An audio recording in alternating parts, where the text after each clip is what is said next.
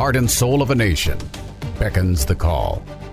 The voice of our forefathers heard in the distance. A house divided against itself cannot stand. To reclaim our honor. Our soul. The challenges of a generation call out. Future generations hang in the balance. We choose liberty. This is the voice of a nation. And now, Malcolm. Now, welcome aboard, my fellow Americans. Malcolm at 8. Welcome into the voice of a nation. And, we've been talking about the American experiment as being tested. It was a theme throughout the weekend on Viewpoint. And, the two biggest challenges we have, really, and we know what they are. I mean, one of them is going to be immigration, the borders, what's taking place, and the... whatever you want to call it, the country is not going to look the same, and it's changing rapidly. This is one of the biggest crises we have in our lifetimes. Never have we seen a situation like this. And, it's not a border problem. Again, I tell you, and I continue to repeat that, this is a problem that is going to impact. In fact, look at all the blue cities, the mayors, and look at all the governors that are up in arms. They don't know what to do.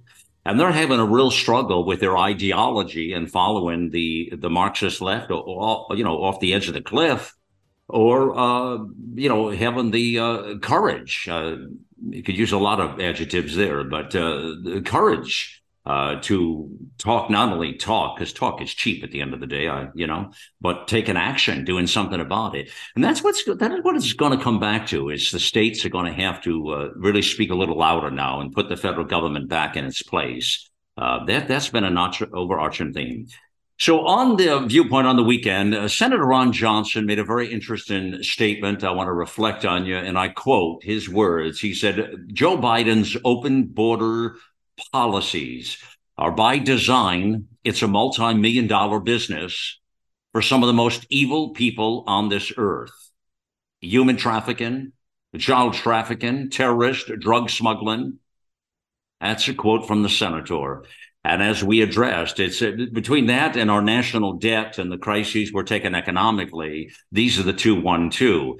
These issues are going to have a major impact on the election in 2024, no matter what. You're not going to be able to hide these kinds of crises. They're just not possible to hide, friends. And I'm not sure how all that ballot harvesting business is going to work in the light of day, frankly. So I'm a little more optimistic coming into 2024. I know a lot of you listening and many of our people are not optimistic about that and believe that it's a sure deal, but I don't think so. I think a lot of this criminality is out in the light of day, and I think Americans are paying attention now more than they ever have, especially since their liberties are being uprooted by the moment here. There are a lot of problems when you talk about the border exactly. One of the ways the Biden administration has gotten around it is moving things to the ports of entry. You've been hearing about these apps. In fact, one of the things I noticed, and I chuckled about it when I seen it, is that a lot of the migrants were complaining about the apps and complaining about the process. Now, you have to remember, these are invited guests, really. They're invited through the Biden administration. And I connected that dot when I seen some of the stories about how they were complaining about the apps not working properly, or that they didn't do justice for what it didn't address their needs entirely. Again, keep in mind, a lot of these people look at this as an invitation. They look at it as an invitation into our nation, and they just, I really think a lot of them believe we're not being good hosts for the guests. They think they're guests. I think a lot of people are under that assumption, actually, because it's the message the Biden administration has put out throughout the world. And this draws to a bigger narrative here, because there's something more at play that has taken place here, clearly in our nation. Now, there's not enough talk being done about the drugs as well. I mean, you have to look at some of these numbers here now, friends. So more Americans have died in the last 23 years of drug poisoning than in all combat losses combined since 1775. We're losing generations of kids and young people, and they don't even know what's happening because things are being laced with this fentanyl, and it's all by design. It's intentional. And a lot of these drugs are coming from China and other parts of the world as well. So there's a bigger picture. In fact, you see, there was a proposed bill that Georgia Republican Congresswoman Marjorie Taylor Greene, MTG, of course, she's saying 300 Americans are murdered every day by fentanyl. It's the leading killer of young people, 1834 in America. And so she's introduced an amendment to H.R. 467. And listen to this now. This is eye-opening. It will give the death penalty to criminals who intentionally or knowingly import fentanyl across our southern border. Wow. That's, you know, I guess if you want to teach people a lesson, that's one way to go about it. But you know the other side of the aisle is not going to stand for that for a hot moment. And that's where the conflict comes in right there, you know. All of this immigration economically is, it's costing massive amounts of money. Who's paying for all this, you know? Well, you know who's paying for it, people. Look in your wallet, take it out of your back pocket and take a look at it. Huh? Who's paying for this? I mean, think about all this. The planes, the trains, the automobiles. Where's that actor, Candy, when you need him, right? And don't forget mules to get people across here. So we're talking about 5 million known and about 6 million unknown. The numbers they're using about 11,000 illegal aliens from Africa, Venezuela, the Middle East, China, Taiwan, South Africa, Russia, Pluto, Mars, Venus, Jupiter. Good golly, they're coming from everywhere. I don't know how many countries or planets they're coming from, but they sure are coming back to this invitation, you see, that they have from the administration. And so people are up in arms, clearly. Americans are losing their country. This has got to be a massive issue coming into 2024, you know. So the state of Texas, you know, you got to feel for a lot of these governors and these people that are, they just don't know what to do. They're putting them on trains, planes, automobiles, mules, or anything else they can do and sending them in other parts of the country. And they're only getting a smidgen of it. They're getting 1% of nothing. I mean, really, compared to what the border states are dealing with. And it's kind of a ongoing joke because these blue city mayors and governors, they're complaining a lot. They don't like it. They're starting to get a little out loud themselves about it. But again, do they have the courage to stand in the face of headwinds, or do they continue to follow the ideology off the edge of the cliff? And that's the question you have to ask yourself, right? And we sort of know what that answer always is. I don't know how much is too much. How much is too much?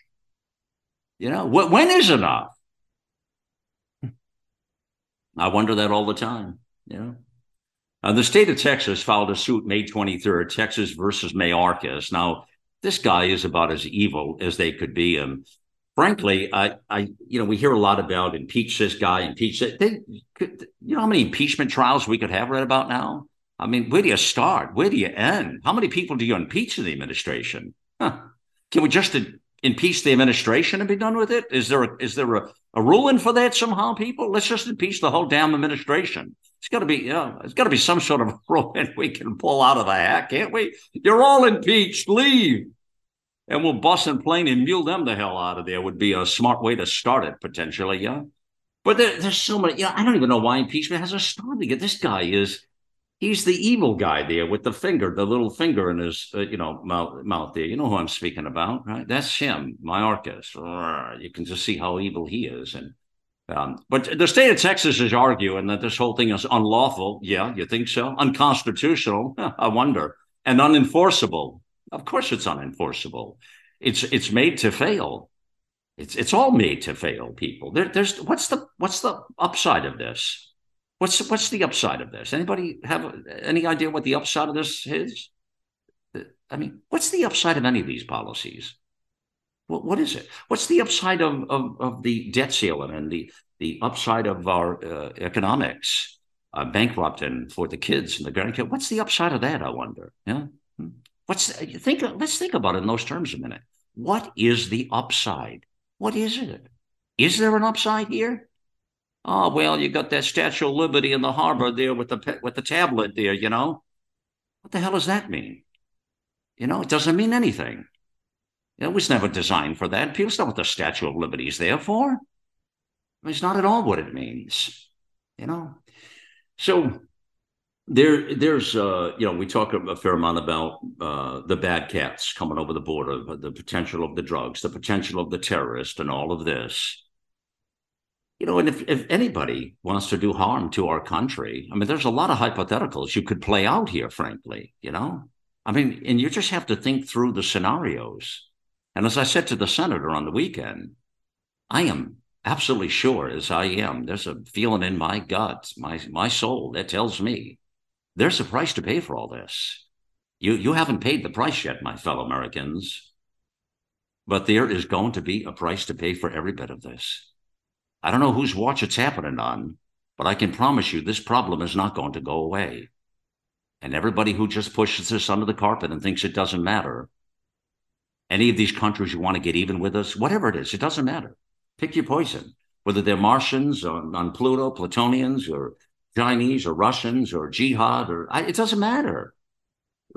People from the Amazon rainforest, whatever they are, they're all, anybody has an invitation right now, compliments of the Biden administration to come into the country, right?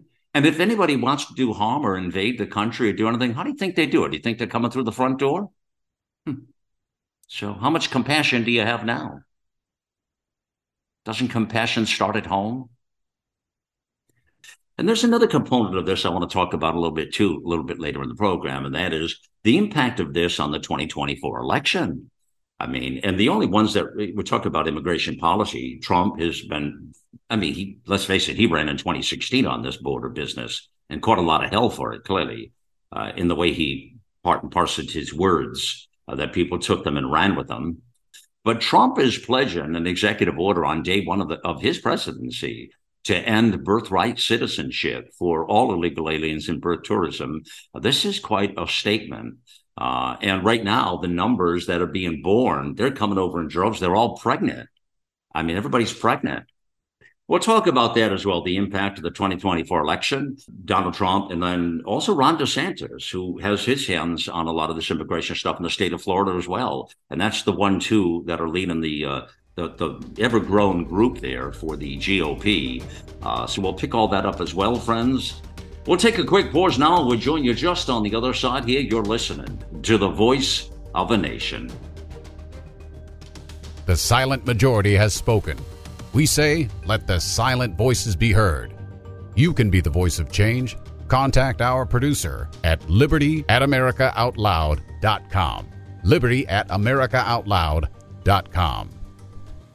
World-class care from doctors you can trust, all from the comfort of your home. That is One Wellness. Dr. Peter McCullough and his team at The Wellness Company launched the One Wellness membership to provide free monthly supplements and unlimited telemedicine access with doctors that share your values. Be a part of a revolutionary new healthcare system that puts your health and well-being above the interests of Big Pharma's bottom line. It's the way healthcare should be. Go to OutLoudCare.com today and use code OUTLOUD for 25% off your first month of One Wellness. Trouble concentrating or recalling information is frustrating, embarrassing, and kills productivity. Nutrition company Healthy Cell created Focus and Recall to boost your brain power. And unlike other supplements that don't work, Focus and Recall is not a pill. It's a gel you swallow with ultra absorption of science-backed ingredients to help you immediately sharpen focus and strengthen recall. Go to healthycell.com and use limited time code OUTLOUD for 25% off your first order. Risk-free. Love it or your money back. Guaranteed. Healthycell.com. Code Out Loud.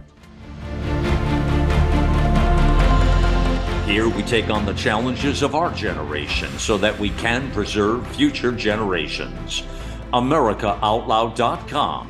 7 amazing years. We know that if America fails, the world will fail. It is incumbent upon us to carry the torch for liberty.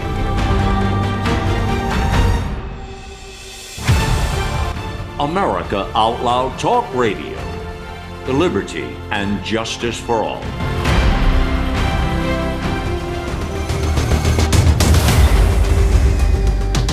Welcome back, my fellow Americans, to the Voice of a Nation. It is Malcolm Out Loud here, yours truly, and thanks for joining us on the mission here. These are the 1-2 issues I think that are going to be front and center for the American people. The growing debt and the economic crisis that is taking place in our nation, certainly pocketbook issues, this sort of thing, inflation, these are things that matter. And this immigration debacle that is changing the landscape of our nation, not to mention the economic part of that problem as well. As I say, both of those issues, everybody listening to the program here can take out their wallet or pocketbook and look at it, because you bet It's going to impact every single one of you. That's why people have to vote with their wallet, I guess, would be the best way to say it, and vote with their heart and compassion for this country and nation that it is here. Let's start off here and bring on Andrew Arthur joins me. And now what I like about Art is he's a former immigration judge, and now he's the resident fellow in law and policy for the Center for Immigration Studies, CIS. They are magnificent. They are in Washington, D.C., and their research institute, basically. And Art, welcome to the Voice of a Nation, sir. It's a privilege to have you here, brother. Thank you so much for having me today, Malcolm. So I start off with these statements that Senator Johnson made. He's very concerned with what's taking place. There's a lot of some of the folks who get it, not a lot, but there is we do have some good people out there, Art, that are fighting the good fight. And Senator Johnson is one of those people. And, you know, he said some very interesting things on the broadcast of the weekend. We had a very interesting conversation. And, you know, and he said, you know, when talking to young people today, he said, I ask them to seek the truth, understand what's happening, and jealously guard your freedom. In other words, we take too much for granted today, is what he's suggesting. And he's trying to point that out to the young generations. This is not the time to take things for granted. But when he references the open point I spoke about in the monologue, Art, the human trafficking, the child trafficking, the terrorism, drug smuggling, the open border policies, he says it's by design. Now, we'll get right into the whole port entry in just a sec, but just Pete, this is interesting. He says it's by design. He says it's a multi-million-dollar business for some of the most evil people on this earth. What was the senator? What do you think he's really referencing? What do you get out of that quote? Well, you know, first, I have to speak to Senator Johnson's, you know, character. And if you ever go to Capitol Hill, you'll hear him referred to as Ron John. And we call him Ron John, you know, partially because it's an abbreviation of his name, but, you know, partially out of affection. And this has been an issue that Senator Johnson has, you know, been focused on for more than 10 years.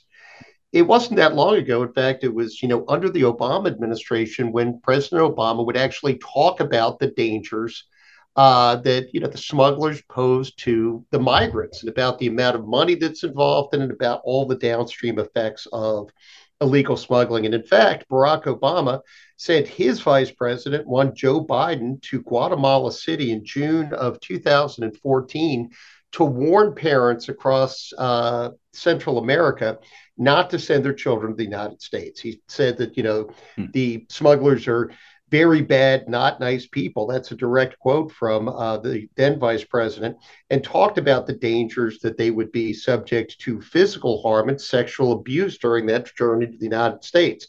President Obama and the Obama administration understood that the smugglers are people who are predators. The criminal predation that takes place during that smuggling journey to the United States is awful. And yet, for some reason, that same vice president, now that he's president, it's largely ignored the dangers that smugglers pose to the migrants, to the countries through which they cross into the United States. The Biden administration has shifted over to a policy of allowing every foreign national, again, regardless of where they're from Bermuda to Bhutan, to come to the United States illegally and apply for asylum. Now, that doesn't, there's a difference, and you'll hear the Biden administration talking about, you know, coming seeking asylum, but we're still going to use Title VIII, and, you know, they're still going to be subject to removal. All of that, Malcolm, is a canard, and the Biden administration knows it's a canard. They've created what we call in the law an attractive nuisance to draw those migrants to the United States. By invitation, like I said, Art, yeah. By invitation. By invitation. And it's all done deliberately, and they know the harms that are going to happen, and they know the effect that that's going to have on towns and cities across the United States. They just don't care. Well, hold on now. Let's keep going. This is wonderful what you say there, and which plays to Johnson's quote, the senator, about by design, because in all these programs, as you're right, but we're being taken down by design, too, it appears. Again, what's the underlying mission here? What do they really want to do? Here's the thing. One of the things I've noticed, Art, is from the beginning of the Biden administration, they've been very careful. It's been very calculated. Everything is like, to me, it's like been like a Broadway play. And I remember when all those masses of people were underneath the bridges and the highways and hiding them in the fields and hiding them. I mean, it was unbelievable. Never seen anything like it. And everything, anytime they seen something happen and they wouldn't allow the cameras in, they were moving things. It was kind of a shift in narrative all the time. And they were trying to hide things accordingly. Now, that brings me right now to your article about shifting again to the ports of entry and what's taking place. And let's get to the crux of this. This is really important because you have a wonderful article on this at CIS. And you say here, a federal judge has referred to the administration's border policy as an overarching non-detention policy. And then you say this, Art, you say the president is attempting to funnel those migrants into the country and hide the resultant disaster from the public, which is my point. They've done that from the beginning, and they continue to do it. That raises the question how Biden is releasing tens of thousands of such migrants monthly through the ports because it's not legal. So let's now bring listeners up to date, because in that piece, the port of entry, you talk about a lot of the smoke and mirrors that's playing on. We clearly got isolated here at this point. Biden is doing all of this by design, and he doesn't want the cameras on the problem. They're still trying to deflect from the real problem, and they're hoping that the vast majority of America is still asleep, Art. The question is, can they pull it off, and how long do they pull it off? I think it's got to come to the light of day between now and 2024. But tell us about this port of entry, the shift in this, and the app they're using, and all of that. Sure. And, you know, it's interesting because it wasn't in that article, but I've quoted it since then. Ashley Moody, who is the Attorney General of Florida, Ron DeSantis' Attorney General, you referred to Governor DeSantis earlier, has called this a game of whack-a-mole that the Biden administration is playing at the southwest border to release these migrants into the United States. So, you know, when the numbers were, you know, started to get really high in the early days of the Biden administration, President Biden said that was just a seasonal shift. We see it every year. When that continued, they then blamed COVID and, you know, COVID shutdowns and economic problems throughout the world for the migration increase. Then they started blaming corruption, poverty, and violence abroad as, you know, as if those issues never existed before for driving this migrant surge. But the judge in question, the one to whom you refer, Judge T. Kent Wetherell of the Northern District of Florida, said, no, it's none of those factors. The Biden administration's non-detention policies have created a flashing come in, we're open sign at the southwest border. Now, Judge Wetherell actually shut down a significant portion of those releases when he stopped the Biden administration in that order that he issued March 8th in Florida versus United States, from releasing about 90,000 people a month into the United States, illegal migrants, into the United States on what's called parole. So the Biden administration has had to scramble around and come up with a new way that it's going to do exactly what you're saying, continue that, you know, to move all those folks into the United States, but do it away from the prying eyes of the public. And what they came up with, and this was announced in a press release on January the 5th from the White House, was allowing foreign nationals, third country nationals in Mexico, central and northern Mexico, to use what's called the CBP One app. In fact, it's trademark. CBP Customs and Border Protection created this app back in October of 2020 to facilitate legitimate travelers to the United States. So if you had a load of lettuce that was coming up from Mexico, you could schedule an appointment to show up at the port so that you could get through the port more quickly and you could avoid transmitting COVID back and forth between the truck driver and the inspector at the port. That'd make perfect sense. But in that January 5th press release, the Biden administration announced that that same CBP One app, which has, again, has been in place since October 2020 for legitimate travelers, is now going to be accessible by would-be illegal migrants in Mexico. They can make an appointment at a port of entry, show up, and ask to be let into the United States. Now, you've traveled abroad. I'm sure most or many of your listeners have traveled abroad. And you know that if you want to get into a foreign country, you have to have a passport. You have to have a visa to get into that country. If you don't, they're going to turn you around. None of those people who are showing up at the ports of entry using that CBP One app are coming with the documents that they need to be admitted to the United States. I know that. The Biden administration knows that. But the Biden administration treats this entire process as somehow lawful. In fact, in the January 5th press release, they referred to aliens seeking to enter the United States lawfully, knowing that that's not true. But this has actually, snowed a lot of people in the press, a number of people on Capitol Hill, and most ordinary Americans. We assume that if people are coming to the ports of entry and they're coming through the ports of entry, I'm going to give you a very important statistic. Okay. Fox News reported a few weeks back, 99% of all the migrants who show up using the CBP One app at the ports of entry without documents are allowed into the United States. Wow. And they're using that 20,000, there are 20,000 appointment slots a month. They're going to bump that up to 40,000 appointment slots a month, which means that about 500,000 people are going to use this system to come into the United States. So they can't process them fast enough, Art, is what you're saying. Yeah. And in fact, for what it's worth, Malcolm, it's probably going to slow down legitimate travelers, legitimate commerce, all those vegetables, all those fruits that are coming, up from the southern border, all the stuff coming down from Canada. It's going to slow that process up just so that they can deal with this huge mass of people that the Biden administration, you talk about an invitation. This is a literal invitation. You sign up online, they send you an invitation to show up at the port. This is an electronic invite to the United States. Yeah.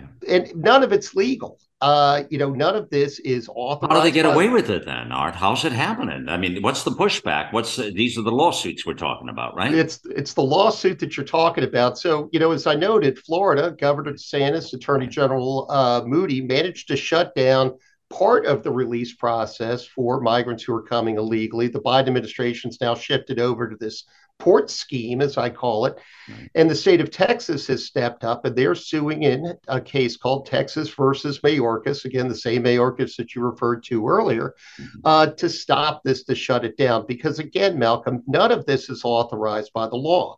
All of it sort of looks like the law, but it's not the law. And this isn't even, honoring the law in the breach. This is simply abusing lawful processes to move 500,000 people into the United States a year. As bad as it is, and as bad as you just explain it perfectly, Art, why at this point are more people acting like Senator Johnson? Why? I mean, this is really, and as you just say right now, it's totally unlawful. It's illegal. It's wrong. It's on every, and yet they're doing it. Why aren't there more people right at the press conferences, microphone, get on the steps of the Capitol and really put this in the face where, in other words, you can't ignore the problem if they did that. Because right now, the media in this country, they ignore everything to support this leftist progressivism agenda that is destroying our nation. So why aren't more, do you think, people speaking loudly on this thing? Well, because it's extremely complicated. Well, let them listen to this damn program then. You just broke it down pretty simple 5 minutes ago. Yeah. And, kudos to you, Malcolm. And I truly mean that, for taking on this subject, because, this is sort of a complicated thing, but it's very easy to think about it if you put it in the terms in the context of a baseball game. There's a baseball game being held. The Orioles are playing the Red Sox, and, you don't have a ticket, but you show up at the stadium and you show up at the turnstile, just like a person who has a ticket, and you demand to be let in. That's exactly what's going on, only the Biden administration's taken that one step further. And they're like, everybody who shows up with a ticket, so long as they schedule an appointment to show up at the turnstile, we're going to let them in. So that's really what this is. But it's a complicated issue. And the Biden administration keeps calling it legal and lawful and, saying that what they're doing is fine. And so people, will accept what their government tells them, up to a point. Texas isn't doing that. Florida didn't do that because they know it's not legal. It's a complicated issue. Right. But again, as you and I, quite frankly, you broke it down artfully at the outset to explain why none of this is legal. But, people need to wrap their minds around it, need to understand what's going on. But soon, Malcolm, again, going to an earlier point that you made, we're going to feel the fiscal effects of this, in every town and city in the United States. Oh, God. We're going to have to raise property taxes. We're going to have to raise sales taxes because most of those people who are coming don't have many skills, most of them don't have any money. We're going to have to provide for all of those people. Yeah, I mean, the decimation of our quality of life is what you're speaking about now, Art. It's being decimated. But that's even, Art, listen to this now. That's even if we get there. Here's the thing. Now, I just not to be a smart guy here, but what we're talking about is very important economically. It's one of the biggest things about immigration that people need to open up their eyes and understand. But that's even if we get there, because right now, put the drugs aside, put the economics aside. As I said to the Senator on the weekend, I have a very bad sinking feeling right now with the number of Chinese nationals that are coming over, with the number of terrorists that are now, it's documented. We know they're there. Now, you know full well, Art, there's so many that are unreported. That number could be, good God only knows, sky high. We have no idea because there's so much of that border's exposed. But we are inviting this trouble right now. But that's even if we get there economically. I have a feeling there's going to be we're setting ourselves up for something catastrophic. And I feel it. I can feel it in my soul, Art. And I don't see this. I don't play in theories and thoughts and people. We've exposed this problem is being exposed all over the planet. They even know about this on other planets, as I said up front in the talking points, for God's sakes. I mean, and so. Do you know what I'm saying? I mean, I know exactly what you're saying. And, let me, just speak briefly to some of the other roles that I played in the federal government. I was the chief terrorist prosecutor for the former INS, and I held that role up until 6 weeks before September 11th. I was very concerned. I had exactly the same feelings that you have right now, that we weren't doing enough and that, something else had to be done. So that's when I went over to Congress the first time, and I was oversight counsel for immigration on September 11th. And, our committee and myself personally, helped the 9/11 Commission examine what had happened and look at everything that had occurred. Then when I came back to government, I was the staff director for the National Security Subcommittee at House Oversight. Again, dealing very much in these issues in these terms. But I go back to the 9/11 report, and there's a key passage in that report in which they say, in the years leading up to September 11th, border security was not considered to be a component of national security.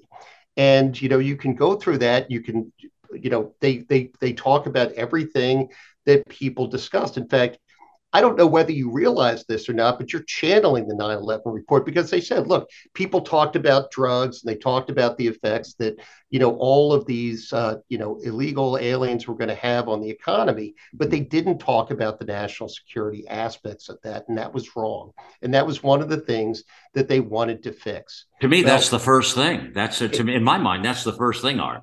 Yeah. And I mean, again, that was a bipartisan commission, that reached those conclusions. We've forgotten every one of those lessons. So again, this is going to be your second kudo. Kudos to you for bringing that up. Here's the hardest part. I was, Jeremiah or Cassandra or however you want to put it the first time. I don't want to be right the second time, but every day that passes, I become more and more convinced that this is a national security vulnerability that is going to have very dire consequences for the United States. It's the biggest one, and that's exactly it, Art. I mean, just dire consequences. Just listeners, hear the voice and those words that Art says, they're dire consequences. Oh, man. And that's what I'm worried about, Art, right there. And I can feel it coming, and I just... I'm unsettled. I guess this conversation really unsettles me would be the best way I'd say it, Art. It just leaves me such a sinking feeling. I just know there's going to be death and destruction. And I'm trying to understand how I can help stop it or do something about it. But I really feel that it's invited. It's these bad cats are out to get America. They're going to do it. And they're going to succeed to some great... Whatever's going to happen, I just have a feeling it could pale 9/11. It could... really do some damage to the nation.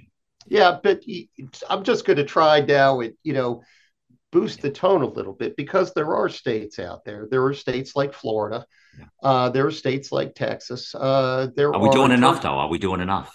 They are going toe-to-toe with the Biden administration. In fact, there is a case that's going to be issued by the Supreme Court before July the 1st That one's called Texas versus United States, that is going to settle the issue of how far the Biden administration can go in not enforcing the immigration law. Right. So it's important to underscore the fact that, you know, there are governors out there. In fact, I was in Texas.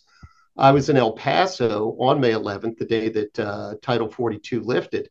And I went down to the border, and there were Texas state troopers lined up with Texas National Guard along that border in a show of force to keep people out of the United States. Now, the Biden administration is saying, well, look, you know, Title 42 went away and, you know, we haven't had the surge. Yeah, you haven't had that surge because, you know, men and women, state troopers from, you know, Amarillo and Abilene are being sent down to the border to secure the border and do the job the Biden administration should do. You know, thank you. And the way you made that U-turn there, I really like. But let me now one-up you as well, I think, on the good front, actually.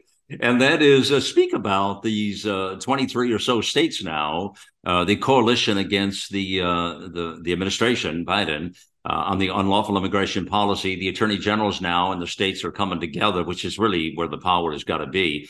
Talk about that, please. Yeah, no. And, you know, it's important to understand that in our constitutional system, in order to go into a federal court, you have to have what we call standing. You have to show that you've been adversely affected by some government policy and that, you know, you actually have a solution to that policy that the federal government isn't following. And so those states are using their standing authority to go into court and to argue each of the points that we just talked about, that this isn't lawful, that this is, you know, more or less a shell game. It's like a game of 3-card Monte being played on a street corner in New York, and that none of this is authorized under the Immigration and Nationality Act, and that, in fact, it is having very adverse effects on states from, you know, as far away as Idaho and Montana.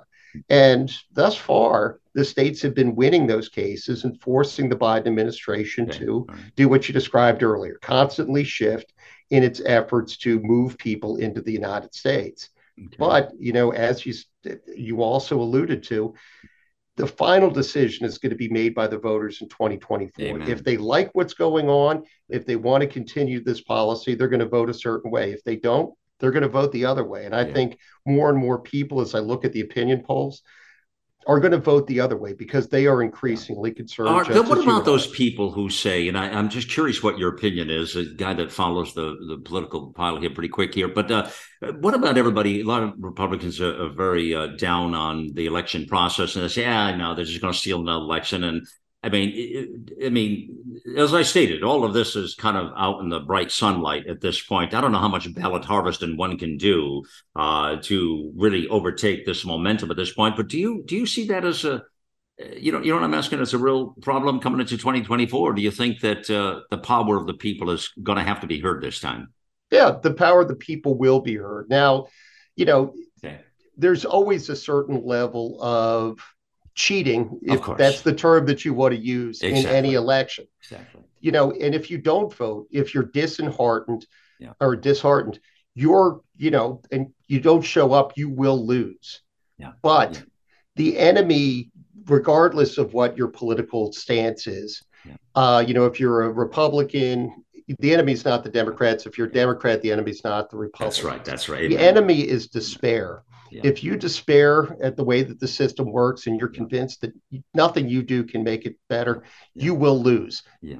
The one thing I want to tell your listeners, and I say this all the time, don't despair. You know, have hope and vote. Yeah. Oh, man. I'll tell you, you the way you just explain all that, Art, and every time I have you, I mean, you know, you're thinking on a lot of this stuff.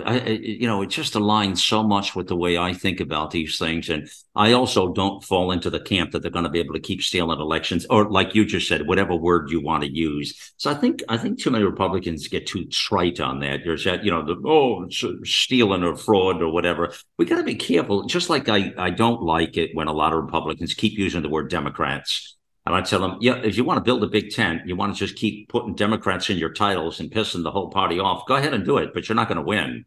I mean, how about you call them leftist progressivism, Marxism over there? They're not. There's a lot of Democrats still looking for some good policy. Independents, moderates, left of center, you know, so I kind of want to I want to attract people in. I don't want to irritate people so they will push them all away. Does that make sense? Yeah, no, absolutely. And, you know, we look at our nation's heroes and we look at the people that we admire in politics. And a lot of them, you know, are members of the same parties as we are. But, you know, there are a lot of good people. And the best part of the 8 years that I spent on Capitol Hill is that, you know, some of my best friends were, you know, I was a Republican staffer. Some of my best friends were Democrats. And on a one-on-one level, and even with their bosses, we could actually get things done with the American people. We need to return to that, Malcolm. We need to get back to, you know, understanding this isn't a Democrat or a Republican issue. It's an American issue. Oh, my golly. Yeah, you're speaking my language there, brother. But that's exactly the way I believe. Real fast, and the moments we have is too fast. Things I need to get with you. We'd never have enough time here. But there's always a lot of talk about impeachment. But sincerely, just real, what's a short answer for, even if it's just for the cameras at this point, to get even, maybe it is, maybe it isn't, but this Mayorkas character, why haven't they moved on that? Sincerely, just even if it's for the cameras, why haven't they moved on that?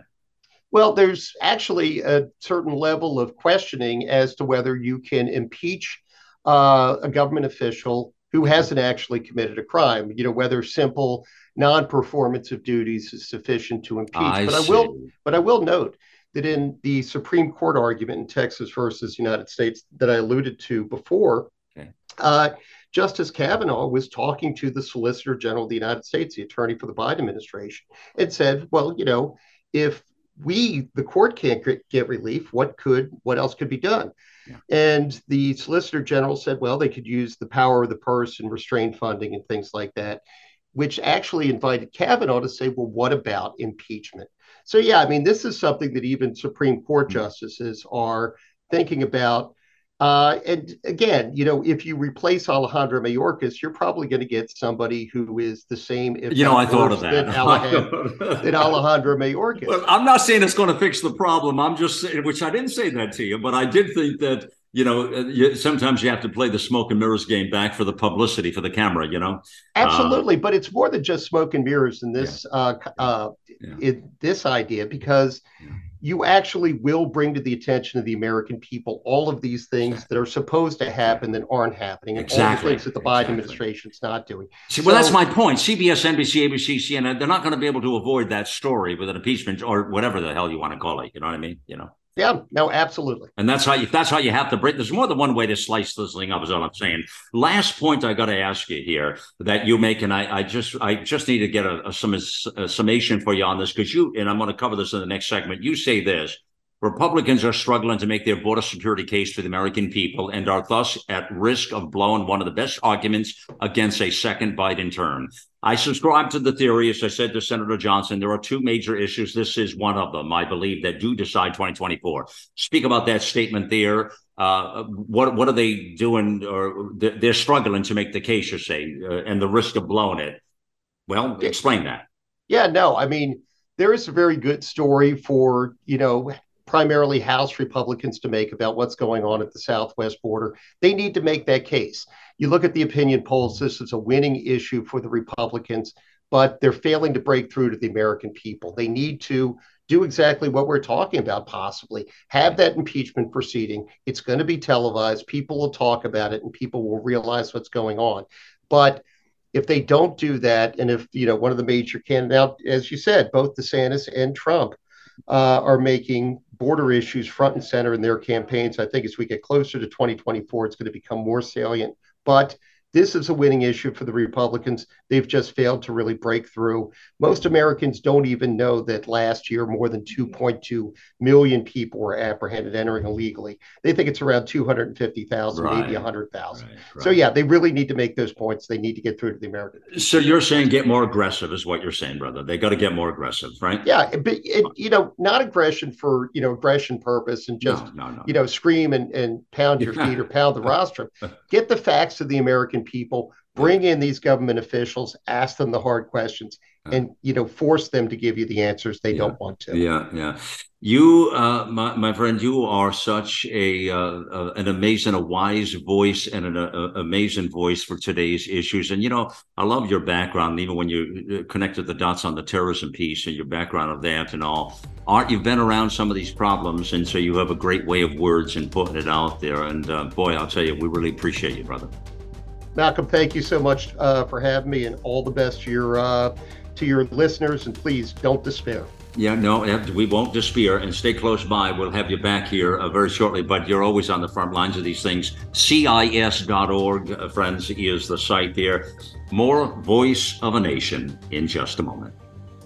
Millions of Americans are needlessly suffering from the long-haul effects of the toxic spike protein. Dr. Peter McCullough and his team at The Wellness Company designed their spike support formula to counteract harmful spike protein from COVID-19 and vaccines, so you can feel your best. Go to OutLoudCare.com today and use code OUTLOUD for 25% off your first order.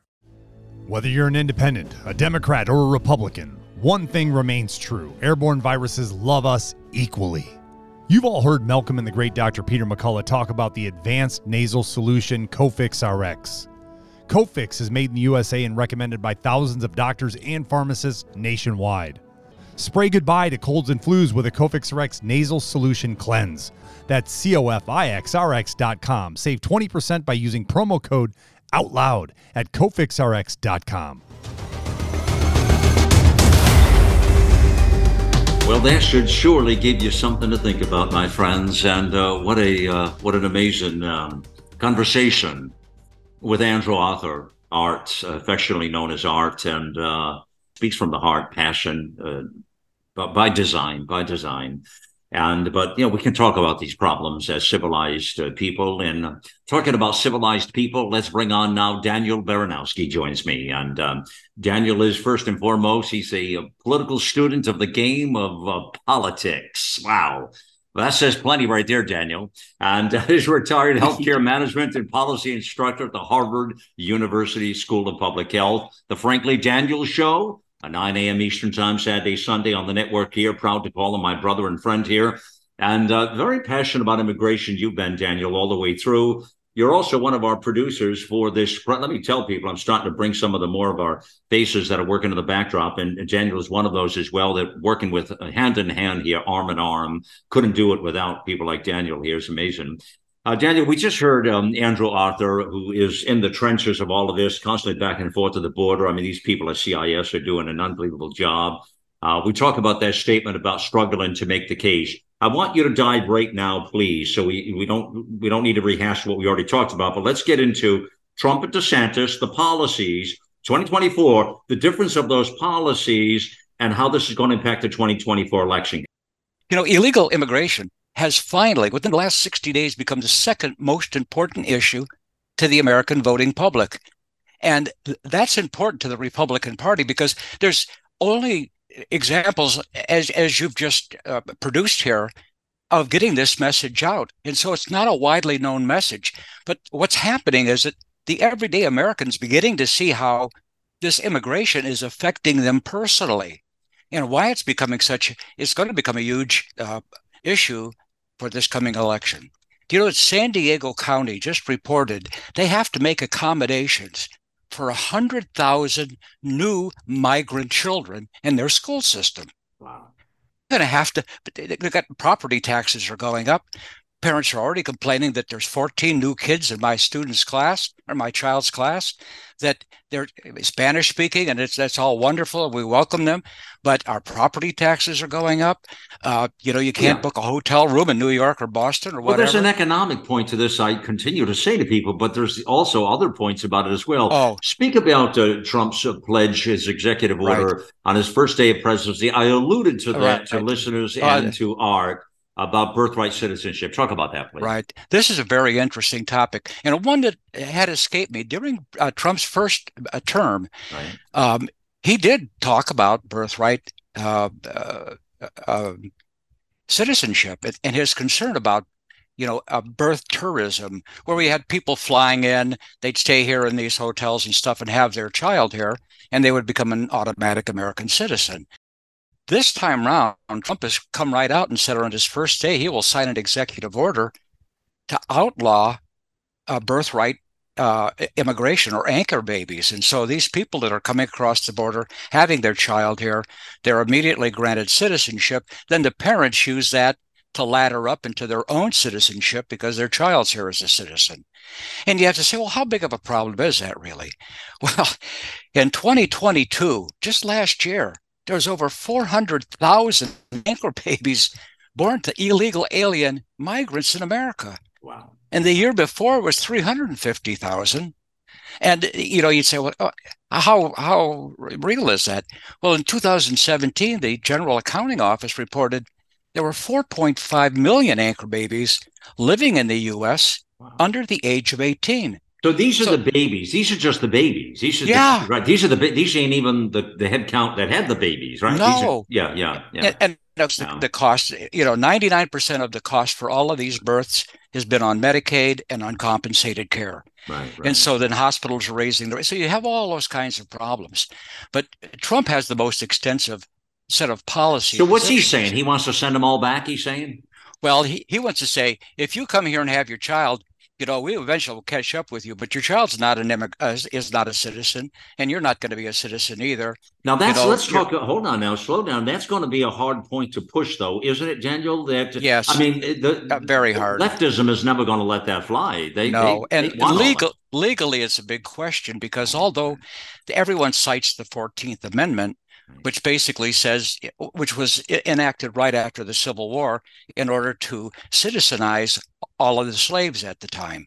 And so they were all naturalized with the passage of the 14th Amendment. But people have come to understand that if you're born here, you are a citizen, regardless of who your parentage is. Right. So that's going to be a big obstacle. Well, they're using the system. It's trickery. It's all trickery. And they're using the system in a way that Trump is pointing out. Now, what about DeSantis? How does his policies differ or do they? Differ than Trump or the same? They do in some important ways. He's not going to get into this birth tourism or anchor babies and stuff like that. He'll let Trump make those arguments and get that information out because you don't want to be associated with your anytime you bring up babies, that's really not a very positive way to run your campaign. But DeSantis is more politically correct, isn't he, than Trump? And that's what you're saying in a nutshell. But he's just as hard about, in fact, he has just passed the strongest anti-illegal immigration legislation in the country. And that's one of the reasons he got on the race late is because he wanted to finish the legislative session to get to finish all those items that he knew he wanted in law. But DeSantis, there's no sanctuary cities in Florida by law. Okay. The law bans governments and not non-governmental organizations like Catholic Charities from issuing identification cards. Yeah. It invalidates all out-of-state driver's license. So if you got a driver's license in New York and you're driving here in Florida and they pull you over, right, you've got problems as an illegal alien. It doesn't matter if you got a license from someplace else. And he's really blocked in this E-Verify for employment. Okay. And so employers are at great risk for third-degree felonies and heavy fines if they don't E-Verify whoever they're hiring. Yeah. Daniel, I haven't heard a lot of the other candidates yet speak about immigration. Have you? No, yes, I have. But the rest of them, it depends. I mean, Tim Scott's all on hope and those kinds of things. Nikki Haley, the other day in the CNN town hall, came out and spoke to immigration, but she was very defined. And it's what most people say. On the first day, I'm going to call out the National Guard and we're going to secure the border. And then I'm not going to do catch and release. I'm going to go catch and deport. And so you have statements like that. But, those are all nice sounding and nice sound bites and they're stumps. But as far as immigration policy, they're nothing. Nobody has between DeSantis and now, I haven't seen Pence's stuff. He's someone who's in government, obviously, for quite some time, and he may come out with something that's very similar to what Trump has got. But Trump's got the most extensive, and DeSantis knows this is an issue coming from Florida. Right. We have nearly, a million people here that we know are recently illegal aliens. And so it has become a big problem. And now you're getting these puff pieces, Malcolm, in the Tampa Bay Times and these other newspapers, and they're picking out these individuals who are saying, oh, I came here illegally 6 years ago, and I'm in school, I graduated from high school, and I'm working toward my law degree, and I really wanted to live here, but now I'm going to have to leave Florida. Right. Well, Florida also came out with the law that says you can no longer practice law in Florida if you're an undocumented immigrant. Do they do the article? Does the guy ever do the article that says I killed two people and sliced three necks and I really want to live here? Do they don't do the article, do they? Not whatsoever. and DeSantis has been just as popular with his immigration stuff as he's been with everything else on the cultural issues. But this is more than just a cultural issue. We know we're being erased. As a country, good way to put it. The thing they're trying to erase our identity. But one of the other things I wanted to sort of touch on, Malcolm, that occurred to me earlier today, the second largest population in the country are Hispanics, right. And the people that are really getting shafted into this as we go further down the road is Black lives are going to matter a lot less going forward. Black population has not grown in this country. Hispanics have, right. And all of this bringing in of illegal migrants that are also taking jobs away from these populations. That's one of the reasons that the DeSantis knew in Florida, and Trump knows this too. He has to really cut off this business about all these people needing to work, and they're going to fill all these positions that nobody else wants. You're talking with the Hispanics, too. We'll have to follow back up on that, because as I'm reading a lot of things, too, about the fact that many of the Hispanics are turned off with the Democrat policies, however. Oh, so, absolutely. So it's kind of ironic. The legal residents here are the American citizens. I mean, the biggest portion of all of the Hispanics in the country are legal. They're American citizens. They always were American. Their parents were and the like. They don't like any of this, because there's so much negative baggage that's coming with it, right. and so there's a big hullabaloo about all of that. But no. Well, all right, Daniel, we're right out of time here. What a fascinating conversation, to say the least. We can't fit it all into the hour, friends. That's Daniel Baranowski there, Andrew Arthur. Listen, it comes back to action, as I always say to you, get involved, get loud. What does that mean? Well, I think you know what it means now, right? You got to get involved in the process. You have to vote. You have to get loud to let the good prevail, let the out loud truth prevail. This can be done still, as ladies and gentlemen, as I say all the time, to be sure. Senator Johnson, his final quote, when talking to young people, I asked them to seek the truth, understand what's happening, and jealously guard your freedom. Those are some very, very important words. I see that sort of a quote that reminds me of Ronald Reagan, something he would say, and he did, talking about freedom as a generation away from extinction. In fact, I remember having that quote. In fact, here it is. It's on the front. I had it on AmericaOutloud.com. Freedom is never more than one generation away from extinction. We didn't pass it to our children in the bloodstream. It must be fought for, protected, and handed on for them to do the same. Wow. That should say plenty to all of us here, friends. And that's the problem with this whole conversation of immigration here. A lot of work to do here ahead, friends. Let's get the out loud truth out there from sea to shining sea. It's all back at AmericaOutloud.com. As always, thank you for joining me on the journey here. It's time to get involved and get loud, America.